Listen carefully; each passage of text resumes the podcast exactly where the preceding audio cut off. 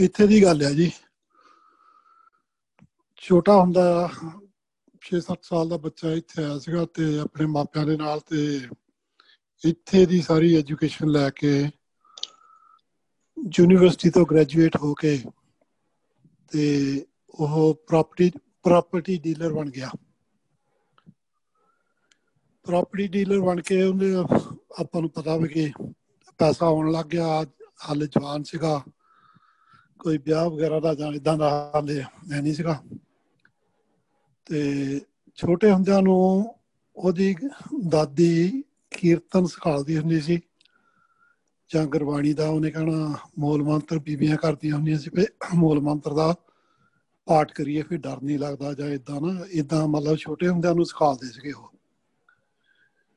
ਸੋ ਵੱਡਾ ਹੋ ਕੇ ਜਦੋਂ ਇਹ ਇਦਾਂ ਕਾਮਯਾਬੀ ਮਿਲਣ ਲੱਗੀ ਤਾਂ ਉਹ ਯਾਸ਼ ਹੋ ਗਿਆ। ਸੰਗਤ ਉਦਾਂ ਦੀ ਹੋ ਗਈ। ਮਹਿੰਗੀਆਂ ਕਾਰਾਂ ਤੇ ਨਸ਼ੇ ਵਗੈਰਾ ਜਿਹੜੇ ਇਹਨਾਂ 'ਚ ਪੈ ਗਿਆ। ਕੋਈ ਵਾਹਿਗੁਰੂ ਨੇ ਜਿਹਨੂੰ ਮੋੜਨਾ ਹੁੰਦਾ, ਉਹਨੂੰ ਮਾਇਆ ਦੇ ਜਿਹੜੇ ਆਪਣੇ ਦੁੱਖ ਦੇ ਕੇ ਮਾਇਆ ਦੇ ਰਾਹੀਂ ਤੇ ਵਾਹਿਗੁਰੂ ਇਦਾਂ ਵੀ ਮੋੜ ਲੈਂਦਾ।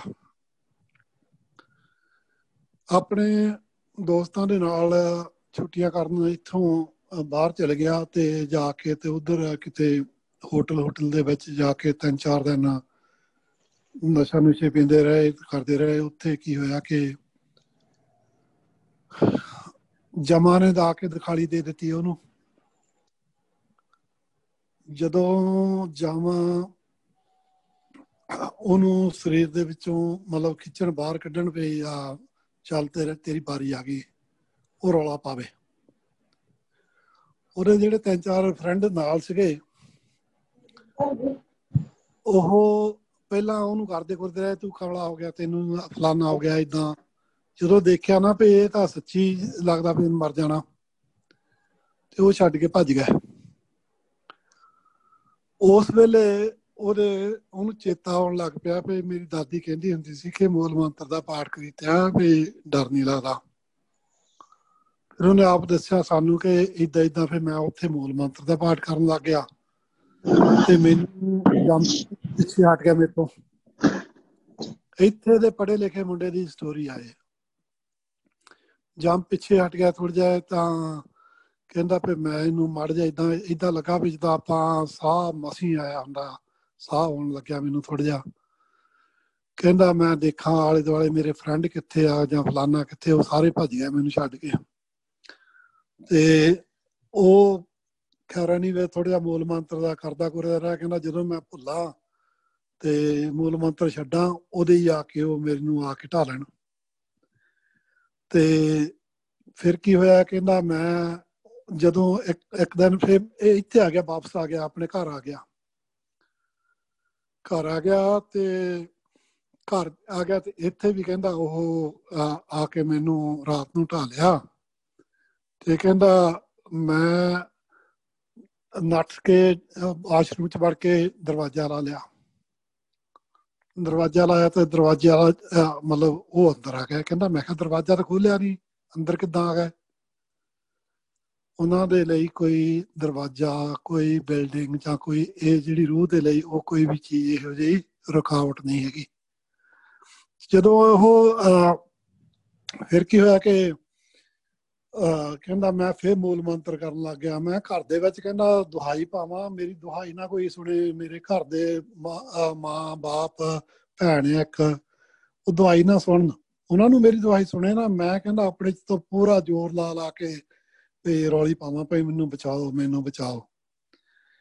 ਫਿਰ ਕੀ ਹੋਇਆ ਕਿ ਇਦਾਂ ਹੀ ਕਰਦਾ ਕਰਦਾ, ਜਦੋਂ ਕਹਿੰਦਾ ਮੈਂ ਮੂਲ ਮੰਤਰ ਕਰਨ ਲੱਗ ਜਾਇਆ ਕਰਾਂ ਤਾਂ ਮਤਲਬ ਮੈਂ ਇਹਨੂੰ ਉਹ ਪਿੱਛੇ ਹਟ ਜਾਇਆ ਕਰਨਾ।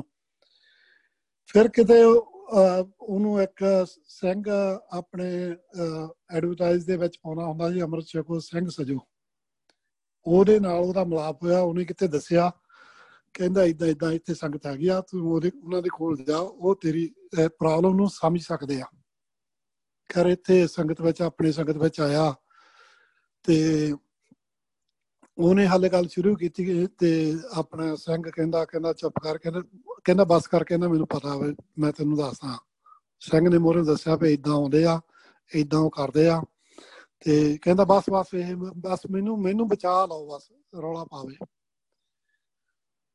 ਵਾਹਿਗੁਰੂ ਸਿੰਘ ਕਹਿੰਦਾ, ਦੇਖੋ ਇੱਕੋ ਹੀ ਗੁਰੂ ਪਾਤਸ਼ਾਹ ਬਚਾ ਸਕਦੇ ਆ ਤੇ ਅੰਮ੍ਰਿਤ ਛਕਣਾ ਪਊਗਾ। ਤੇ ਤੂੰ ਇਦਾਂ ਕਰੀ, ਫਲਾਣੇ ਤੇ ਇਦਾਂ ਸੰਗਤ ਆ ਤੇ ਉਦਣ ਉੱਥੇ ਆ ਜੀ। ਉਹ ਜੀ ਸੰਗਤ ਵਿੱਚ ਆਇਆ ਤੇ ਜਿੱਦਣ ਸੰਗਤ ਵਿੱਚ ਆਇਆ ਤੇ ਉਹਦਾ ਸਿਰ ਜਿਹੜਾ ਸੀਗਾ ਉਹ ਐਨ ਸ਼ੇਪ ਕੀਤਾ ਆ। ਪੂਰੀ ਤਰ੍ਹਾਂ ਪੂਰਾ ਦਾੜੀ ਥੋੜੀ ਸਾਵਾ ਕੋਨਾ ਮੋਨਾ। ਜਦੋਂ ਸੰਗਤ ਵਿੱਚ ਥੋੜਾ ਚਿਰ ਵਾਹਿਗੁਰੂ ਸਿਮਰਨ ਕੀਤਾ ਤੇ ਉਹਦੇ ਅੰਦਰੋਂ ਇੰਤਾ ਉਹਦੇ ਬਰਾਗ ਤਰ ਪਿਆ ਉਹਦੇ ਅੰਦਰ।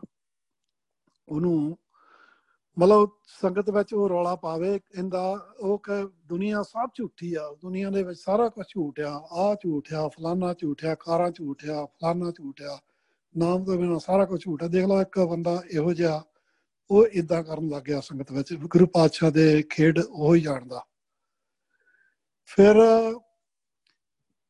ਉਹ ਕਹਿੰਦਾ ਮੇਰੇ ਘਰੇ ਤੁਸੀਂ ਸਿੰਘ ਨੇ ਕਿਹਾ ਜਿੱਥੇ ਗੁਰੂ ਗ੍ਰੰਥ ਸਾਹਿਬ ਦਾ ਪ੍ਰਕਾਸ਼ ਆ, ਉੱਥੇ ਨਹੀਂ ਆਉਂਦੀਆਂ ਇਹ ਚੀਜ਼ਾਂ ਤੇ ਉਹ ਕਹਿੰਦਾ ਮੇਰੇ ਘਰੇ ਪ੍ਰਕਾਸ਼ ਕਰੋ। ਉਹ ਕਹਿੰਦਾ ਤੇਰੇ ਘਰੇ ਸ਼ਰਾਬ ਹੋਣੀ, ਤੇਰੇ ਘਰੇ ਮੀਟ ਹੋਊ, ਤੇਰੇ ਘਰੇ ਮਤਲਬ ਕੋਈ ਰਹਿਤ ਨਹੀਂ, ਕੋਈ ਗੁਰੂ ਸਾਹਿਬ ਦੀ ਸੇਵਾ ਕਰਨ ਵਾਲਾ ਨਹੀਂ, ਕਿੱਦਾਂ ਕਰਦੀ ਏ ਤੇ ਬੜਾ ਜੀ ਉਹ ਮਿਹਨਤਾਂ ਕਰੇ, ਕਦੇ ਉਹ ਕਿਸੇ ਸਿੰਘ ਕੋਲ ਜਾਵੇ, ਕਦੇ ਕਿਸੇ ਸਿੰਘ ਕੋਲ ਜਾਵੇ।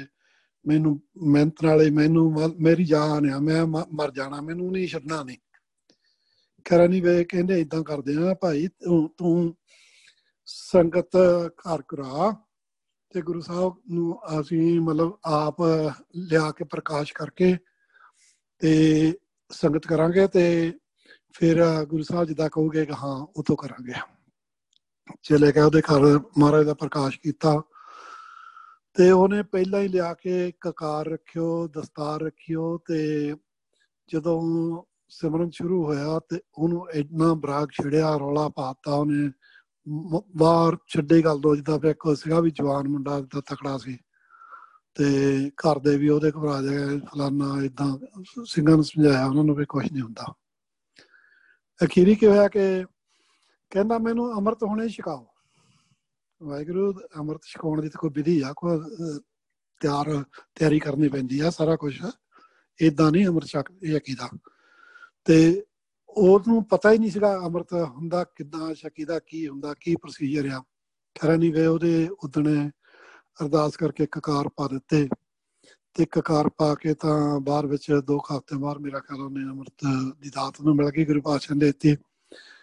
ਤੇ ਅੰਮ੍ਰਿਤ ਛਕ ਕੇ ਉਹਨੇ ਫਿਰ ਮਗਰੋਂ ਕਾਫੀ ਪ੍ਰਚਾਰ ਵੀ ਕੀਤਾ। ਮਗਰੋਂ ਬੜਾ ਮਤਲਬ ਖੇਡ ਕੀ ਆ ਕਿ ਸਮਝਣ ਦੀ ਗੱਲ ਆ ਕਿ ਮਾਇਆ ਕਈ ਵਾਰੀ ਨਾ ਐਨ ਸਿਖਰ ਚੜਾ ਕੇ ਤੁਹਾਨੂੰ ਜਦੋਂ ਸਿੱਟਣਾ ਗੁਰੂ ਪਾਤਸ਼ਾਹ ਨੇ ਆਪਣੇ ਨਾਲ ਖਿੱਚਣਾ ਤੇ ਕਈ ਵਾਰੀ ਮਾਇਆ ਤੋਂ ਇਹੋ ਜਿਹਾ ਕੰਮ ਕਰਵਾ ਕੇ ਗੁਰੂ ਸਾਹਿਬ ਬੰਦੇ ਨੂੰ ਮੋੜਦੇ ਆ ਕਿ ਬੰਦੇ ਦੇ ਮੁੜ ਕੇ ਸਾਰੀ ਉਮਰ ਚੇਤੇ 'ਚ ਰਹਿੰਦਾ।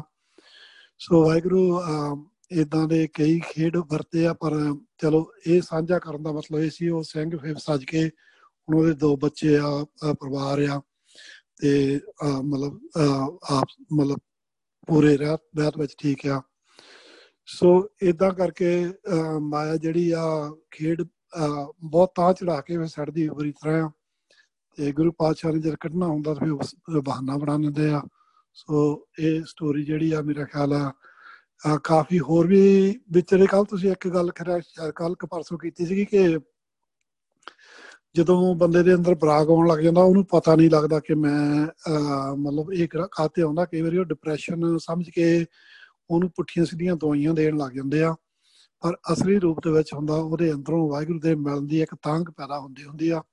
ਸੋ ਇਹ ਵੀ ਮੇਰਾ ਖਿਆਲ ਆ, ਸਾਰੀ ਸੰਗਤ ਨੂੰ ਐਜੂਕੇਟ ਕਰਨ ਦੀ ਲੋੜ ਆ ਕਿ ਇਹੋ ਜਿਹਾ ਕੋਈ ਪ੍ਰਾਣੀ ਹੋਵੇ ਤੇ ਉਹਨੂੰ ਪ੍ਰੇਮ, ਪ੍ਰੇਰ ਕੇ ਕੋਸ਼ਿਸ਼ ਕਰਨੀ ਚਾਹੀਦੀ ਕਿ ਜਿੱਥੇ ਵੀ ਅਮਰ ਸੰਚਾਰ ਹੋਵੇ ਤੇ ਉਹਨੂੰ ਅੰਮ੍ਰਿਤ ਦੀ ਦਾਤ ਗੁਰੂ ਪਾਤਸ਼ਾਹ ਨੇ ਦੇਣੀ ਹੁੰਦੀ ਆ ਤੇ ਉਹਦੀ ਲਾਈਫ ਜਿਹੜੀ ਆ, ਉਹ ਬਚ ਵੀ ਸਕਦੀ ਆ ਤੇ ਉਹਦੀ ਲਾਈਫ ਜਿਹੜੀ ਆ ਉਹ ਕਾਮਯਾਬ ਵੀ ਹੋ ਸਕਦੀ ਆ।